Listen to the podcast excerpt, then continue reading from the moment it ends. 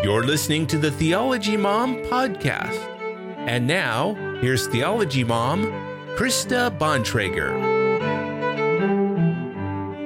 Good evening, everyone. Thank you for joining me for tonight's live stream. I am excited to bring you some very important content tonight. Uh, I'm going to be having a discussion with Christian therapist Andrew Rodriguez. Now, Andrew's been on the podcast before. We talked to him last fall, where uh, we had a great conversation about four views on um, gay and ex gay ministries. And so, if you want to check out our previous conversation, you can do so by looking over at my channel. But we're going to be discussing tonight a difficult, emotional, topic. And I'm so glad you're here. I hope you will share this podcast with a friend. Um, we're going to be tackling the very difficult question My child just told me that they think they're gay. Now what? Uh, this is a question that we are hearing more and more at the ministry. And I wanted to try to get some help to help us think about this. And it is a topic that is important and difficult and tricky. And we won't have all the answers tonight, but hopefully we can help build a framework uh, so that you can uh, begin to help those in your life or in your family. Now, this is a pre recorded broadcast because God willing, Monique and I will be traveling home today, but I wanted to make sure to bring you some fresh content, even though we're on the road. So, uh, with that, I want to introduce once again Andrew Rodriguez. Welcome back, Andrew. Good to be back. Thanks, Krista. Uh, maybe for those that uh, didn't uh, meet you last time, we should probably get them a little bit up to speed. You're a you're a, a therapist. You're a Christian. You often work with patients who struggle with unwanted same sex attraction. So maybe a place to begin this, this conversation tonight is by laying out the big picture of God's design for sexuality. So I know it's a big question, but maybe if we have a little bit of a framework in place, that will provide a launching point for other things we're going to get into. More and more whenever i speak on this topic i i just find it so important to start with these basics. What is sexuality? What is god's design for our sexuality? And we have to have that foundation first so it's important to understand that uh, god designed our sexuality actually as part of being critical to being made in the image of god that right there in genesis when it says god made male and female and he made them in the image of god it says right there right after he says in the image of God, He made them, male and female, He made them. So something about being ma- made male and female that is integral to being made in the image of God. It does a couple things. Our, well, as humans, are bifurcation, are being split into male and female, into two sexes, is a reflection of who God is as a communion of persons, different persons. There's a unity in diversity within God. There's distinct persons, yet he's one in essence. And so this is constant communion for eternity of, of an exchange of love, giving and receiving love. And that just makes sense. What is God? He's God is love. It's fundamental to his character. And so God designed humans to reflect that love. And it's through the giving and the receiving. And when God gives and receives, it always produces life. So it just makes sense that the way that God would create humans to reproduce was not asexually, where we just, he could have made Adam, and Adam had a way to duplicate himself. No, it was through a union, through God making the two, the, the male and female, and then calling the two to become one flesh, that that is how we continue to produce more life. So we see right there uh, a picture of God's own nature as an eternal communion of persons that's constantly giving and receiving life producing love. The other thing it does is it gives us, like, it's prophetic. It's a physical thing that points us toward a heavenly reality. And that is the marriage supper of the Lamb. That the fact that we're made into two and called to unite also is a reflection of how we are going to participate in that life of the Trinity. And this is what Paul alludes to in Ephesians 5 when he says, when he's talking about husbands and, and their wives, and he says, they're to love their wives as Christ loves the church. And I'm speaking of a great mystery Christ in the church. You know, the Bible starts with the marriage in the Garden of Eden. You see marriage being basically what the covenants are that God has with his people, constantly referring to Israel as his bride, usually an unfaithful wife. You see marital love, sexual love being celebrated in Song of Songs. You see Hosea, the story of God being faithful to an adulterous wife. But then you see Jesus come, and he is the bridegroom coming to to betroth and and then uh, purify his bride. And he says he's going to come back again. God, God doesn't just give us arbitrary rules about sex. All the rules God gave us about sex are meant to protect this symbolism about what our sexuality and gender is for. And He designed us to uh, develop sexually in such a way to reflect this. And so he gives us a mom and a dad. We're supposed to have these attachments with them, and, and the mom's supposed to nurture and help give a foundation of a child's identity and worth through her soothing, her nurturing. And a father is supposed to impart identity and challenge the child to grow and become his own person. And then through identification with his own sex, through primarily the same sex parent and same sex sibling, siblings and other relatives, the child develops a sense of being part of their own sex, part of their own gender. Like a boy needs to feel like he is one of the guys to then be able to see that hmm, I'm meant for union with someone opposite of me. You know, the, the Ezer Kenegdo that God made Eve to be the helpmate who is corresponding to her, uh, to him. So we don't realize that though unless we have fully identify with our own sex. So uh, God had a developmental pathway that isn't just natural, it doesn't just happen, it needs to be achieved. And that's through the proper nurture from our parents and protection from other negative influences. Uh, we need to protect children from being sexualized prematurely, from having sexual experiences before they're ready. Also, they need to be informed of things. They can't just be ignorant about sexual development and, and then they're hit with it all at the at a certain time.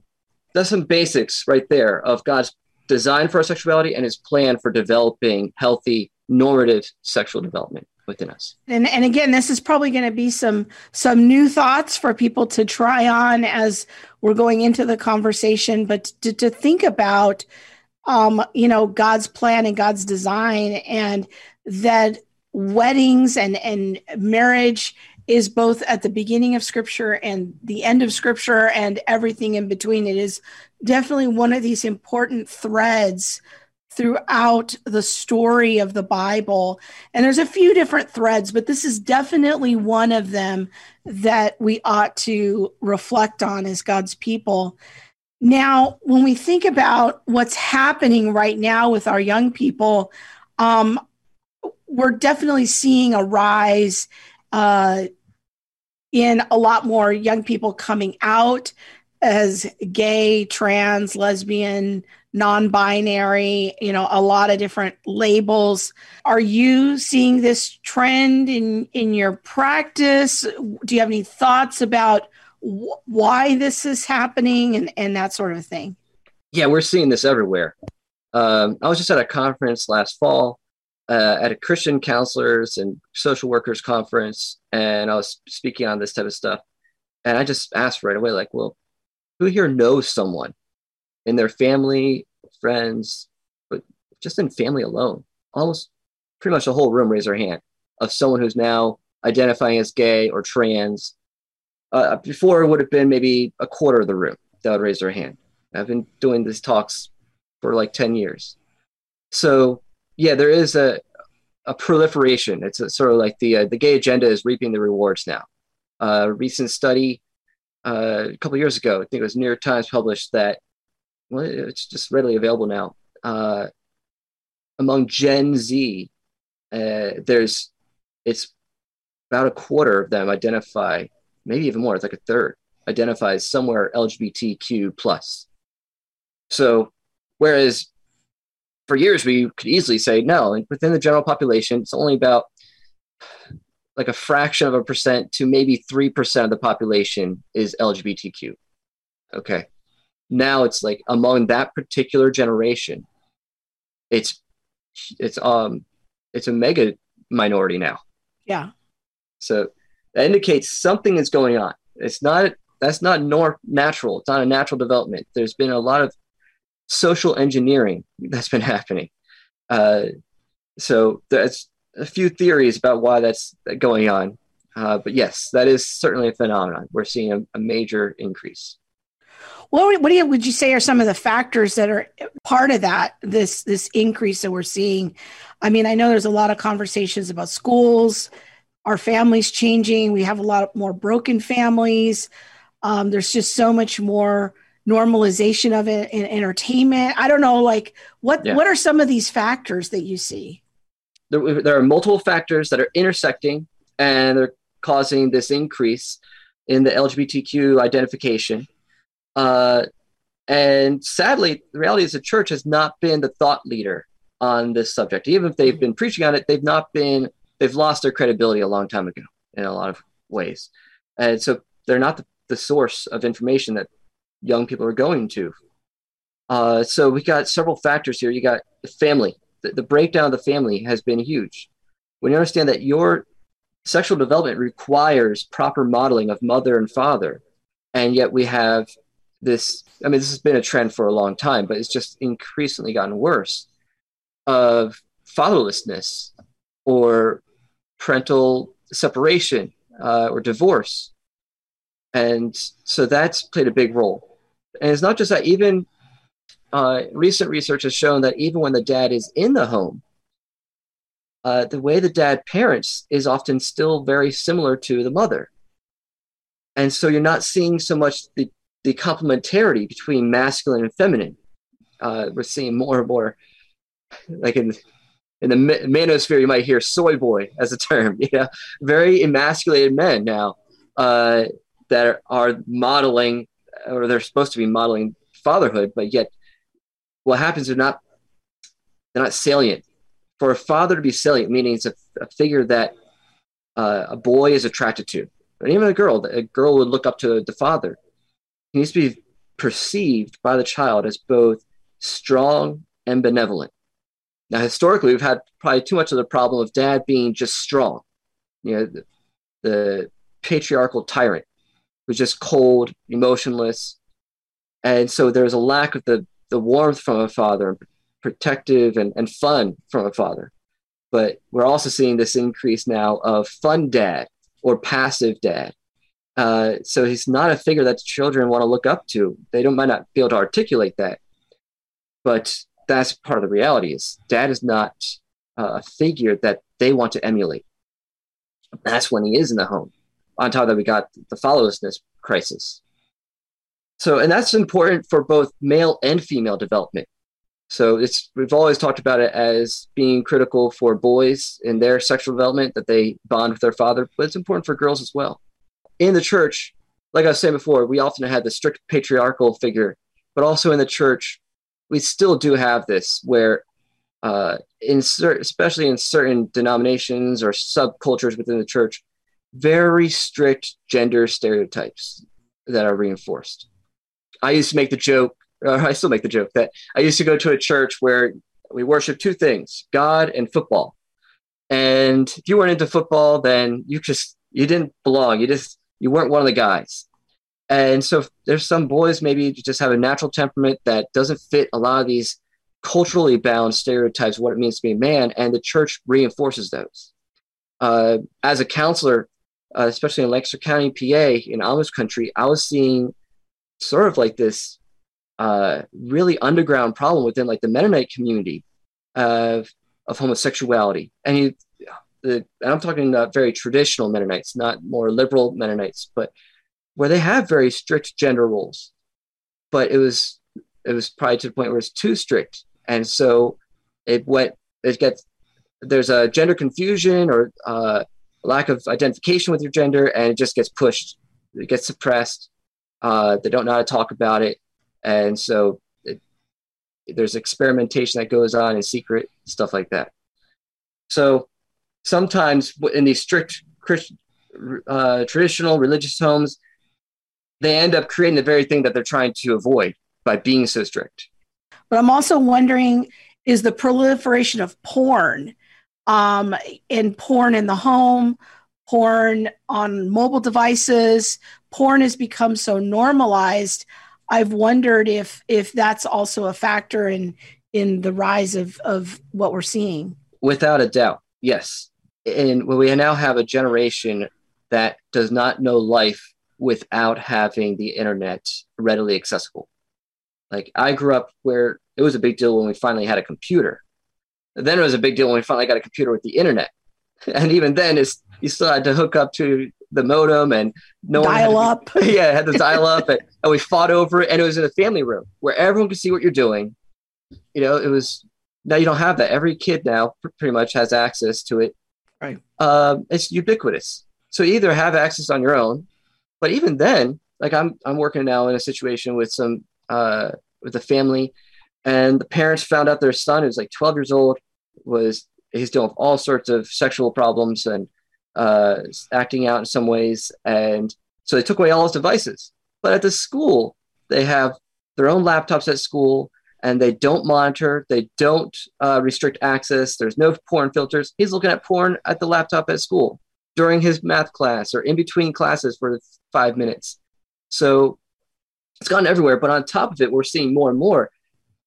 It's not just like porn, as in just a guy and a girl making out, kissing, and then having sex. It's they're being exposed earlier and earlier to hardcore pornography, very, uh, like very debasing porn, and that's even if it's not homosexual porn, it's sending messages that debase gender.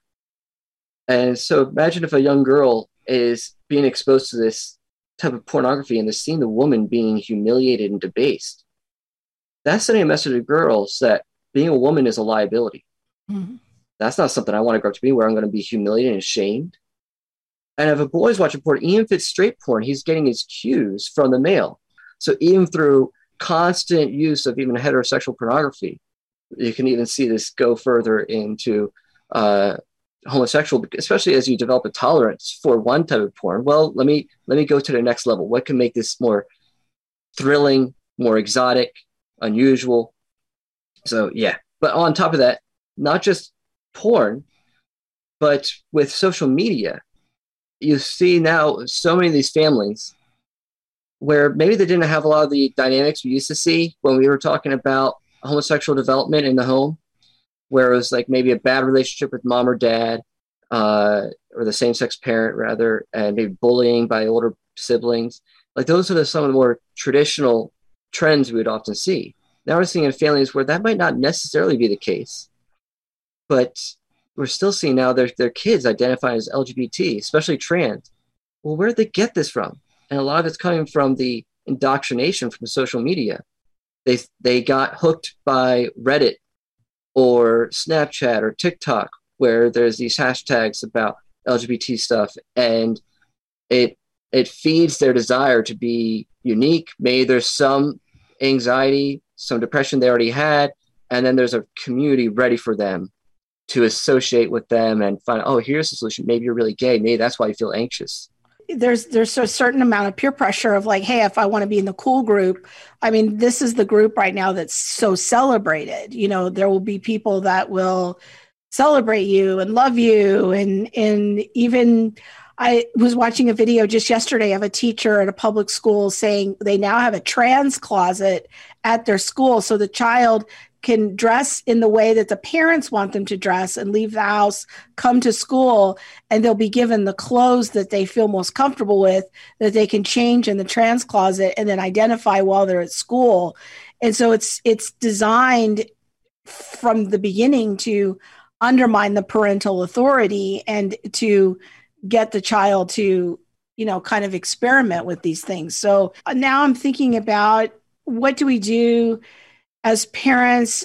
Let's let's first talk about minors and then we'll talk about adult children. So um i'm imagining that a parent their child discloses to them that they think they're gay or trans or whatever on that spectrum, the first initial feeling is, for, as a parent, I think would be panic um, mm. at such a declaration. So maybe you can give us some guidance about how not to react right away uh, and what how what might be a better reaction. First don't react uh, because reaction is usually automatic and not well thought out. So uh, and they're usually defensive. So we want to avoid reactions. We want to take it very calmly and respond understand this is not a simple behavioral issue it's not oh you're acting out in class and so or I'm going to rebuke you. didn't take the garbage out. It's it's not like that. Correct. Okay. You know, it, it's uh, this is a, a, an emotional relational issue. Okay. So responding as if this is simply some sort of behavior that needs to be corrected is not going to really win your child over and really is not going to be productive.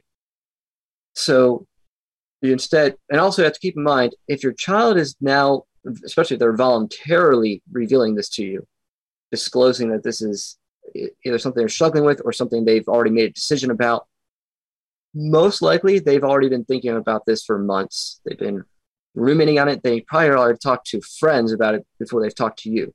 Most likely. Now, maybe you have a really good relationship with your child and they're, they've talked to you about everything. If they do, awesome, great uh, basically you want it to be so that your children know that you are the authority when it comes to sexual issues. So you got to be so secure in what you believe. You have to know what the truth is so that you can handle hearing an alternate point of view without being insecure about it. You can handle it. You can hear it and still be confident that you know what's true. You know what's right. All right. And so you don't have to be compelled then to agree with your child's new identity. Uh, I put identity in, in, in quotes because the word identity has been misused so much lately. It's, it's now something very subjective. The reality is, identity is something objective. Your child will always be a male if he's a boy. No way he views himself is going to change what his identity actually is, uh, and vice versa for girls. So it's a self concept issue. And so you don't have to agree with your child's new self concept or compromise your beliefs or values uh, and thinking that that's what it'll take to win them over. It's not. It's not going to win them over. Okay. But you also don't need to surrender your parental authority and your responsibility to protect your child. So uh, you need to raise them up in the way that is right, uh, to be well adjusted, contribute to society. Uh, but you also don't want to coerce them or force them to, to like uh, deny what they're thinking and uh, like suddenly change their mind on stuff. And I would even say don't try to coerce them to speak to a counselor because it's not as effective until the child actually voluntarily wants to speak to a therapist like myself. I, I had a recent situation where a family brought, or a lady who's brought her son to see me, and he's like, I'm, I'm gay identified. I, I no interest in exploring this. I'm like, okay. So I just worked with him on how to better communicate with his mom. And I met with the mom, like, well, you're to have to keep praying for him, but I I'm not to coerce him or try to change his mind. Like I, I help him explore this as much as he's open to it, but I'm not to be someone being accused of being coercive or shaming. Uh, but I'm like, hey, you're still a parent, so you still set the ground rules about what goes on in your home. All right. And I would also say I would caution against viewing it just as a phase. Right. This might be just a phase in that most adolescents, if left alone, if not like uh, being exposed to an overwhelming amount of propaganda and social engineering like they are these days, if they identify as gay, lesbian, bi, or whatever, they'll go through multiple sexual identities throughout adolescence. And usually it trends back toward heterosexuality and back toward their own biological sex by the time they get to adulthood. But the problem is now that watchful waiting approach just doesn't work as well as it used to because there's such an aggressive push by the LGBTQ agenda to get them to identify as LGBT as soon as possible. Well, and it becomes more severe when now we're starting to talk about younger and younger people having irreversible surgeries. And I think that that is the the the watch and wait method that was kind of how things were in the past it starts to become a little bit more urgent when you know 13 year olds are making permanent decisions about their sex organs. That's that's very difficult. Yeah. So this, this may be different based on is your child coming out as uh, lesbian gay bisexual? And if they're coming out as trans? Because one will not require them or won't involve them going through some sort of transition.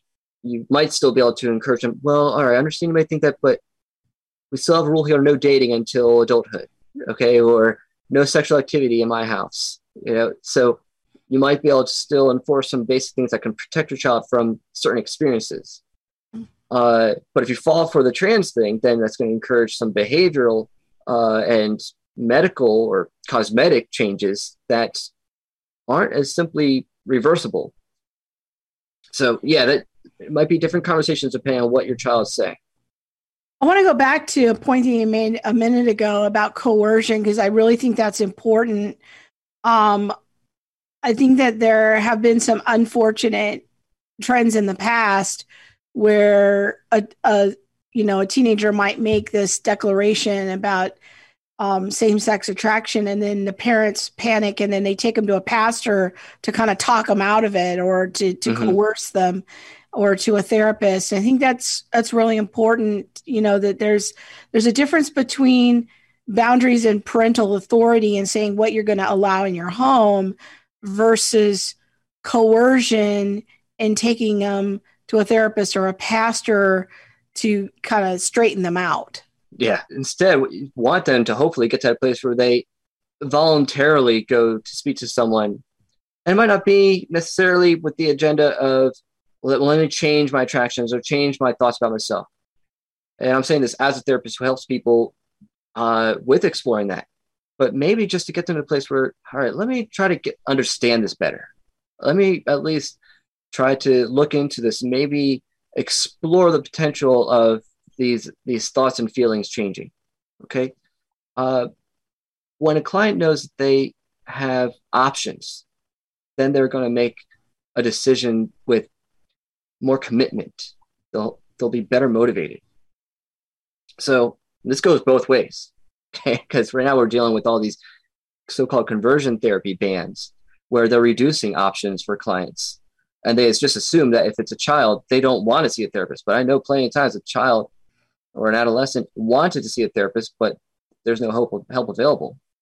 So we need to make sure there's options for everyone. For dealing with a minor child, I think this is where it gets more tricky, especially in the trend line now of some places trying starting to talk about, you know, you can't even hinder a, a minor from going down this this path and and um you know, I, I, foresee in the future that you know we're going to have custody problems between. It's already happening. Parents.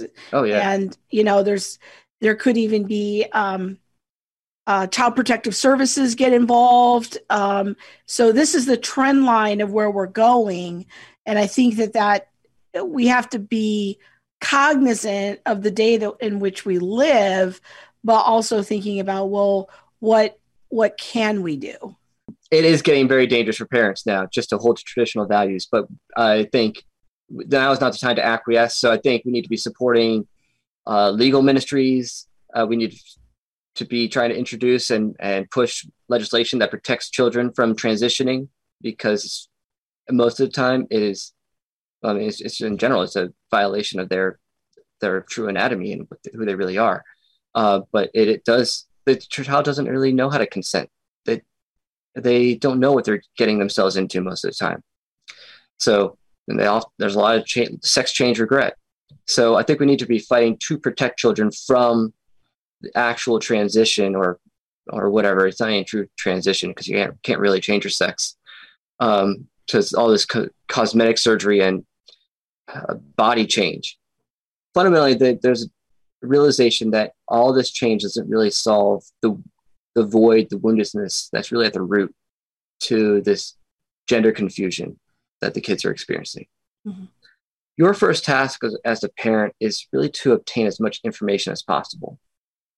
And so they're coming to you, especially if they came to you voluntarily, consider that a privilege that, wow, my child trusts me enough to share this with me. So, and empathically, ask your child questions uh, and just listen. Listen without judging them or jumping in and correcting them, without debating.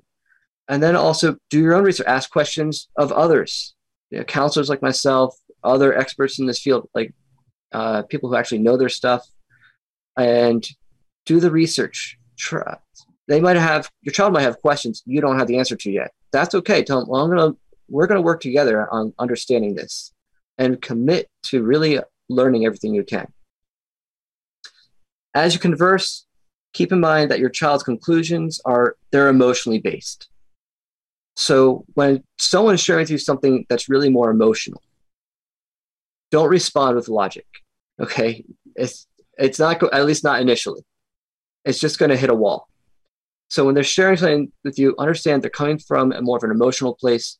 So respond with a reflection of what you're hearing from them and what the emotions are behind what they're he- you're hearing. Once the child feels that they're understood, they'll be more receptive to hearing you maybe ask more of a probing question or get them to challenge them a little bit more. But they first need to know that they're understood. And so one one of the first things you'll actually say to them that's going to be really key is that no matter what, no matter what you decide, I will always love you. I'll always be your mom. I'll always be your dad. Nothing will change that. I will always love you and always fight for what is best for you. They need to know that. They need to know that no matter what, you'll still love them. So you can validate their emotion without validating their conclusions about themselves, their their their thoughts about themselves, their new self-concept.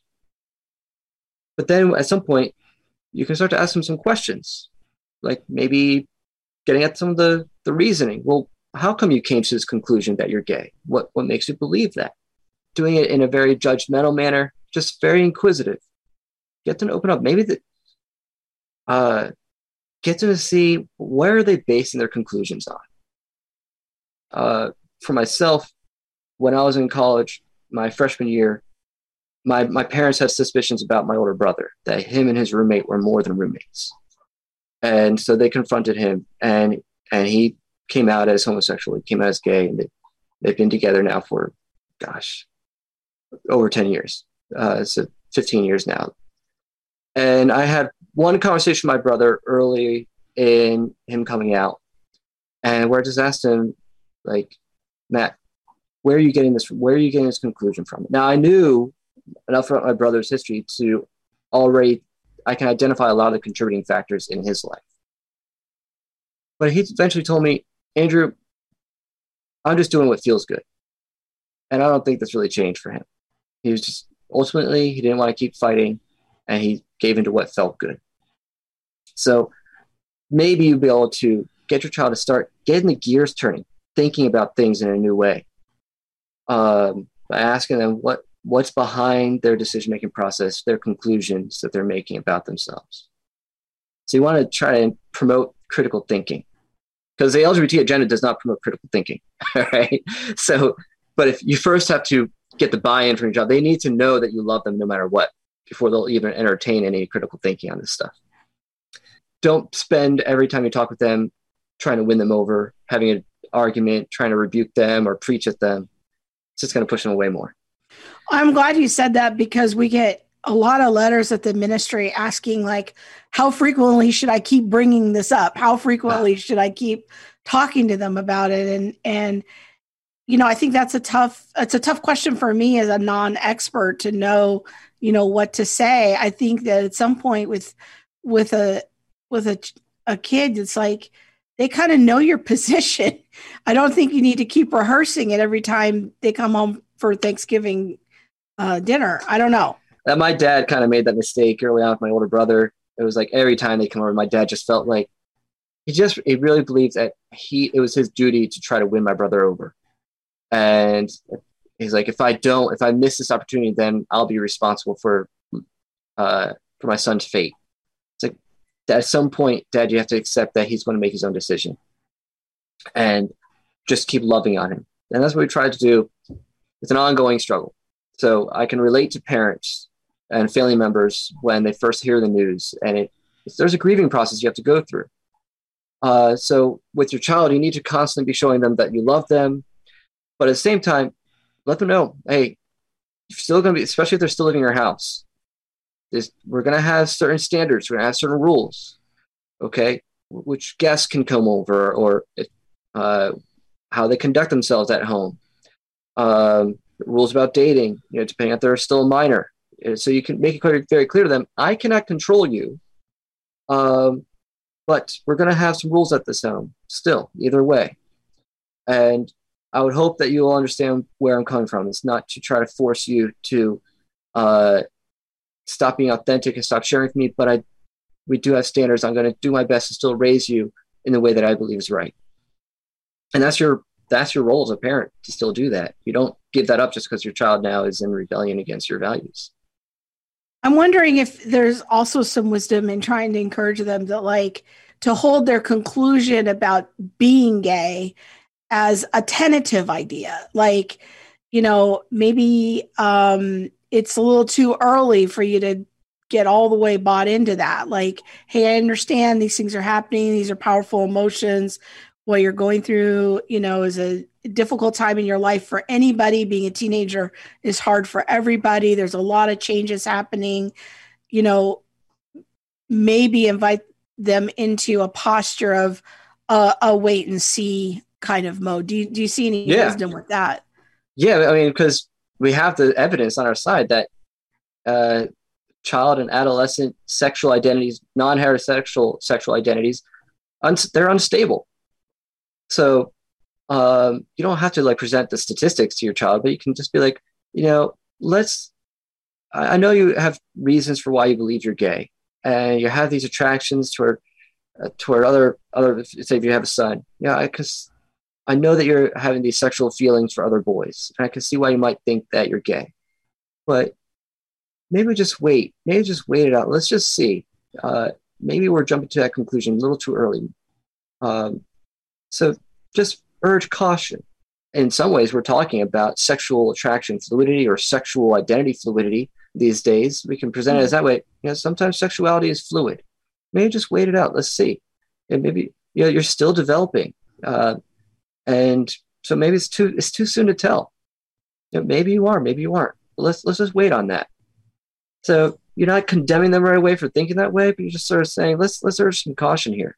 Let's slow it down another point of parenting is your you know you as, as the mother and father are running your household i guess i have so many concerns about the normalization on shows and movies television of showing um, lgbt people they're usually now portrayed as like they're the most fit or they're most interesting or the most intelligent or or the most they have a, an appealing personality. It's like those are the people you want to root for in in the movie. And um the the people cast in the traditional roles are sort of boring and and and that sort of thing. And i guess what i'm wondering is what the impact of that is on a child that they might not even perceive right away that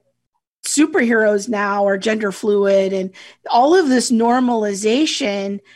I'm wondering how christian parents might actually be kind of co-signing that to a degree but not realizing the the the larger impact that that can have on a child.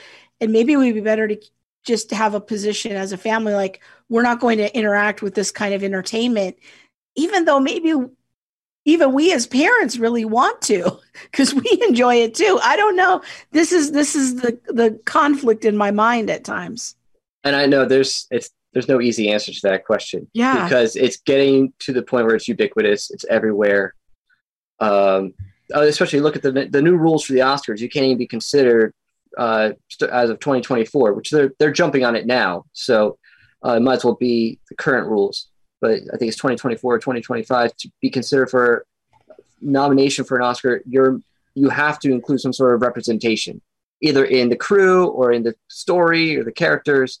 And it's going to be some sort of marginalized group representation. Well, you throw LGBT in there.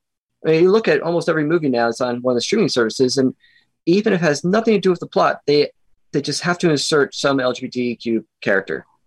And so this actually increases in people's mind how normal normal it is, even if it's not the main character, it's a completely side character, and they throw it in even though it's irrelevant to the plot. Uh, because once we've like normalized gay marriage, then why can't we just normalize this in every form of media? It makes no sense why we have to treat it like it's different. What sort of entertainment do you continue to allow in your homes? Well, I mean, let's not be hypocritical either. How much content have you let your kids see that has uh, premarital sex in it, mm-hmm. uh, or uh, just sexual content in it? And we've normalized that. So let's be consistent in our values. I would say now's a really good time to stock up on some DVDs of old TV shows that you used to enjoy that were wholesome.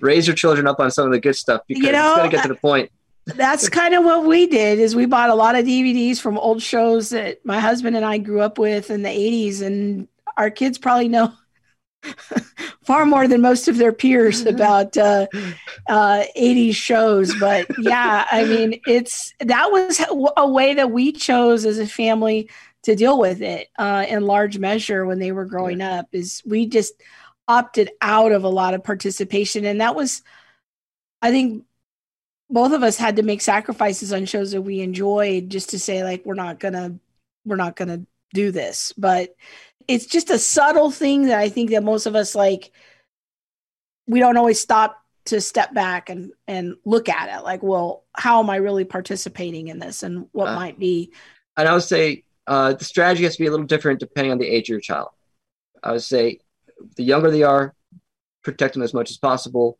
so you're the greatest source of influence. We have to remember from a, uh, a systemic point of view, the family unit, especially the, the parents, will primarily throughout their lives still hold the greatest influence. We get worried by all the medias out there, but if they know that mom and dad know their stuff and they are trustworthy, if they have integrity, if mom and dad have always shown me what a good marriage looks like, and they've resolved their conflicts together. If mom and dad have worked through their own individual issues, and they've shown sexual maturity and just really just any sort of emotional maturity as well, I can trust them as my source for what's right or what's wrong. So as they grow older, they you can lift that gate. You can you know start allowing different things in, and they won't be you'll be they'll be able to be inoculated against it. Yeah. I was I was a homeschool kid. So I was homeschooled all 12 years, not my brothers. I was the only one who homeschooled all 12 years, just worked best for me. Um, but at the same time, we were homeschooled, you know, conservative home, and yet we weren't sheltered. Like I knew about stuff. You know, my, my parents had uh, pretty crazy histories, and especially my dad. You know, his, his, his story is like a soap opera stuff that he went through. so, um, and so we were never sheltered. We're not ignorant about what goes on in the world. And so parents need to protect their children, but at a certain age, they need to uh, like let them be challenged by outside things so that they can be inoculated. I'm imagining that some percentage of children and teenagers are also struggling with other mental health issues, and that can be tricky as well. You know, especially if we get a lot of letters these days about um, young people struggling with bullying or extreme anxiety and that sort of thing. So I'm imagining that that's also variables in the mix in in all of this. Yes, especially if you look at the whole issue of the rapid onset gender dysphoria, um, it's grown so fast among children, especially those who already have depression, anxiety, autism, uh, ADHD, and it's it makes sense because if they're already coming from this position of feeling like they can't relate to their peers, that uh, there's something uniquely wrong about them. Well, then this LGBT community that looks so welcoming and also affirming and will actually celebrate them sure looks appealing. Sure looks like a way where I can get an identity that I can be proud of.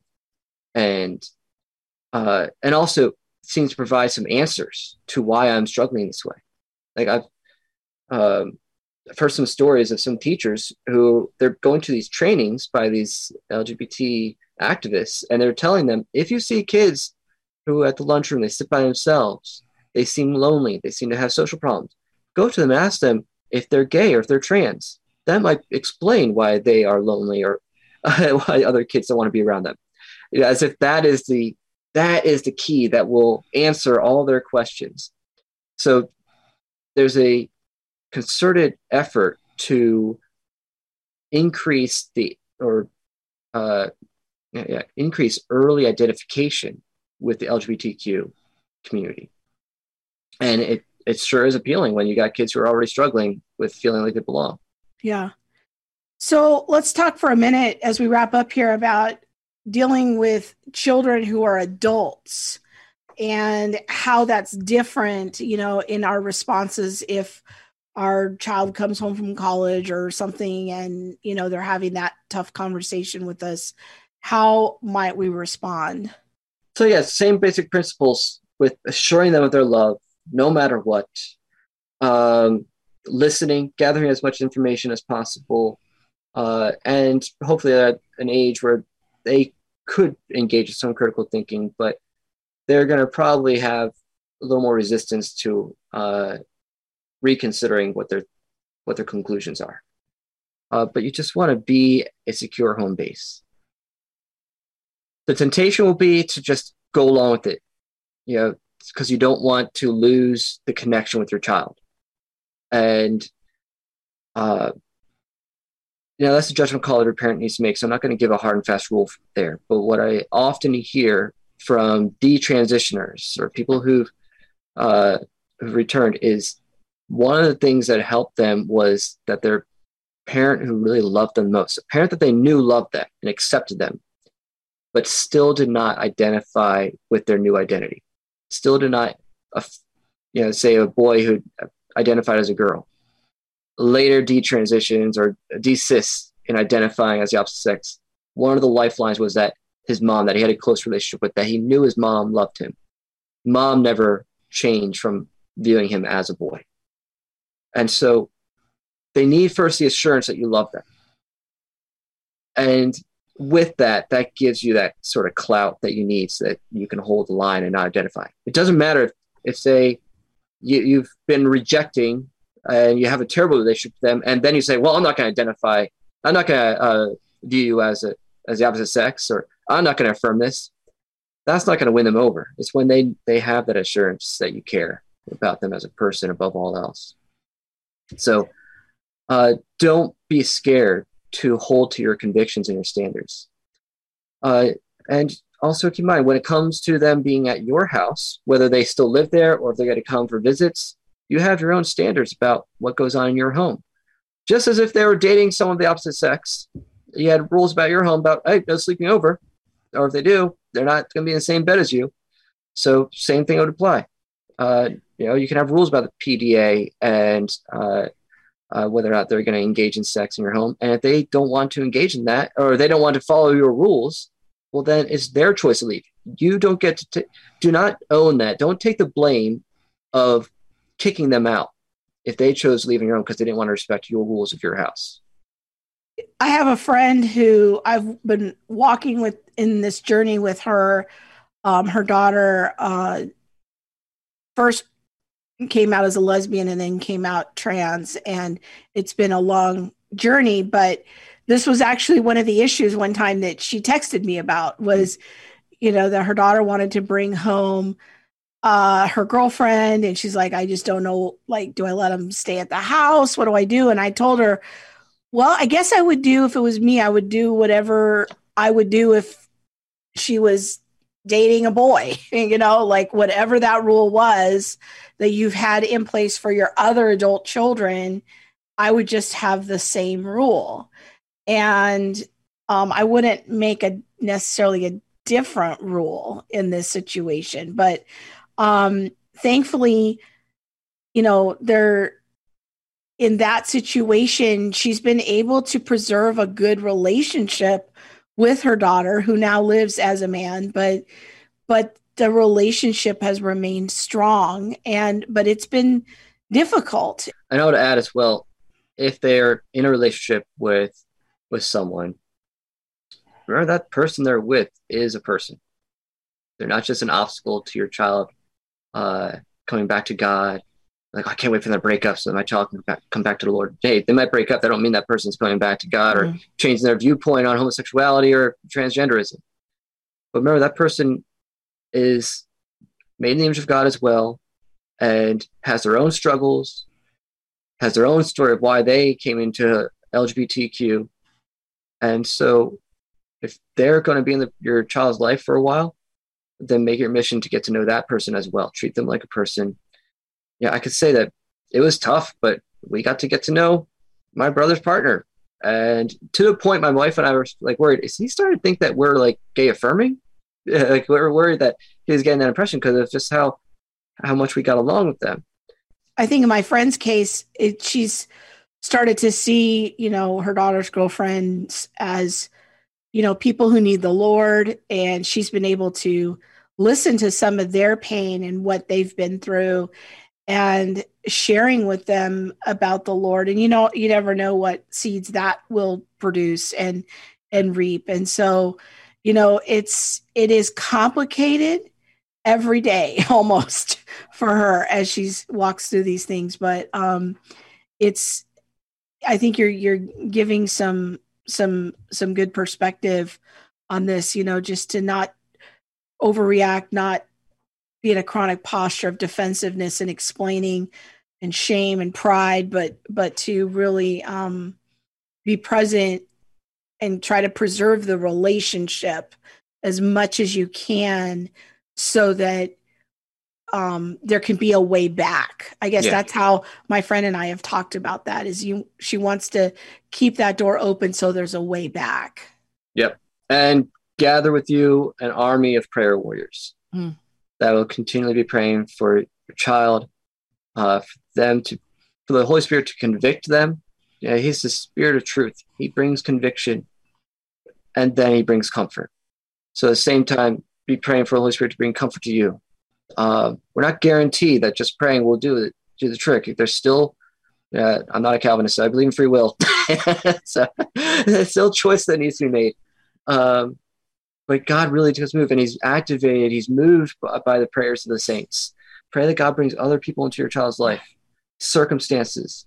Uh, so pray for protection as well, but sometimes it might be hitting a rock bottom some ways. I want to close out by just having a quick conversation about churches and talking to pastors because I have been wondering if churches maybe aren't thinking strategically yet about the rise of young people who um, are coming out on the LGBT spectrum.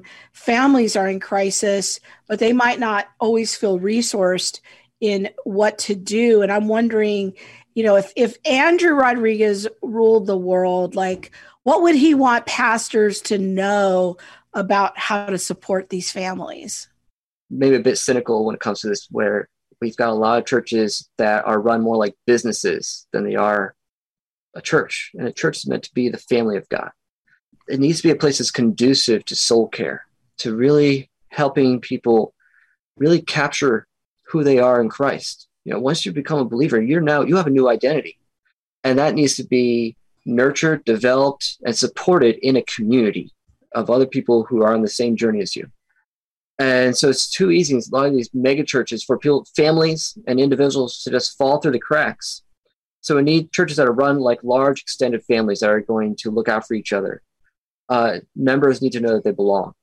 Uh, and it's only when people know that you really care will they care about what you have to say.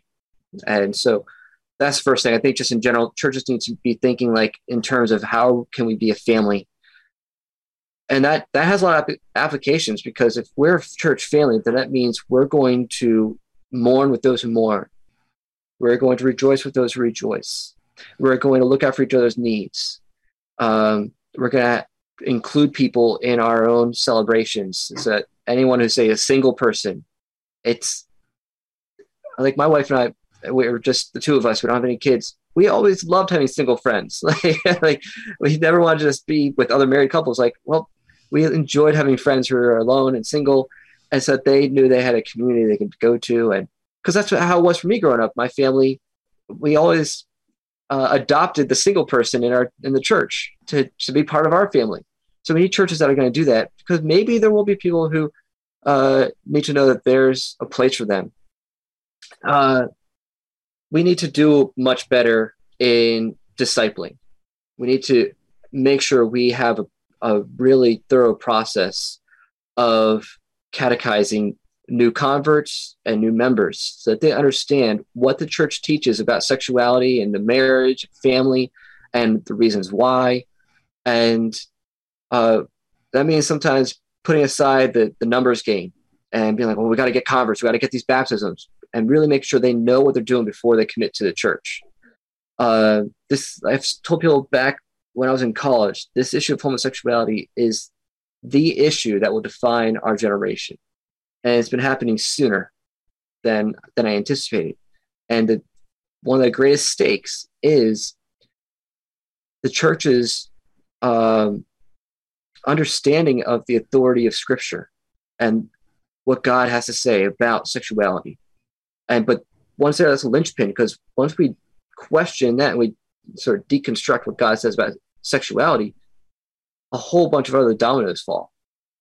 So we need to be training up our church members to really understand and and buy into what God's word says and what the church has historically taught on sexuality. I'm and, imagining that as we do that, teaching that framework, we're we're going to also on the other side of the coin, you know, have a lot of be teaching people how to deal with the compassion side, um, so that we can go truth and grace, truth and love, you know, yes. because I think for too long the church has had a reputation of we're just going to tell you all this truth, but we're, we're not going to pay attention to how we're doing it.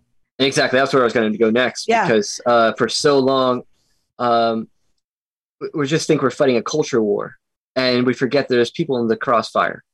And like I appreciate a lot of conservative churches I've been a part of who will uh, gladly fight against certain uh, the LGBT agenda, and that's great. But if we're not also offering help to people, then we're not really being compassionate. And com- true compassion is to affirm the truth, but also offer genuine, effective help for people who want it. And so we got churches out just well, they'll they'll preach the truth about God's plan for sexuality, but then if someone's struggling with it, they're just like, okay, well, we're just going to preach at you. Well, that's not sufficient just preaching at someone isn't sufficient for them to, to heal and grow and mature out of that struggle that they have. So what we got, we got the opposite side. You get these progressive churches that are now just saying, "Oh, we just need to show them love," but they're not preaching truth and they're not actually providing help to people. So it ends up per- turning more and more. Might not start as a progressive church. It'll just be one of the more uh, sort of popular mega churches. They don't want to cause any waves. Well, eventually they'll they'll turn progressive eventually because eh, they just do that love approach, which really isn't true love because they're leaving out truth. Then are there certain ministries that you think that a local church ought to maybe begin to ask the Lord whether they might step into? Because I'm thinking that there might be more families in local churches than the pastor even realizes are going through this and need to get resourced. I'll check out Restored Hope Network. Uh, this the uh, a network of ministries. It's a, an umbrella uh, organization for a bunch of ministries that specialize in these issues. And I know there's a lot of critics of the ex-gay ministries because they think, well, that's outsourcing. Well, the, the the heart of most of these ministries is to train and equip the church to do this type of work. And a lot of them, what they do is they train them in things like, say, um, Desert Stream Ministries. They have a program called Living Waters, and it's run at local churches. You know, I've, I've done my training at Living Waters. It's it's amazing. It incorporates everything I was talking about earlier about what God's design and intent for our sexuality is, as well as provides a very biblical form of counseling uh, in a group setting and for male and female. And it's not what I also love about it is not just for homosexuality. It's for any form of sexual brokenness, whether you've gone through divorce or uh, if you had sexual abuse in your background, you have pornography addiction, as well as same-sex attraction issues It's finding that we're all going to heal together. And that's where you see the image of God really represented in that sort of format. So we need to make it so that this is not such a special issue that we always have to outsource it, but we need to get proper training in how to effectively help people. And if you have people in your church who may have uh, a calling to be a therapist, a counselor in this field, and they got the boldness to do this type of work, sponsor them to go through grad school. And so they're not putting out a whole bunch of loans to, to get the training. View it as an investment in the body of Christ. And if you got local Christian therapists who are out there who, who do this type of work, send clients to them, ask them to come to your church, speak, um, develop a relationship. Same thing if you're a Christian school, invite them to your school to do trainings and um, send clients to them and their and send families to them. So we want to promote and build up and train up therapists and lay counselors. I, I before I was a therapist, I did lay counseling for years and just did as much training as I could so that I could be as effective as possible. It did, did not settle for being ignorant about anything. I wanted to be as good a counselor as possible, even if I didn't have a degree yet.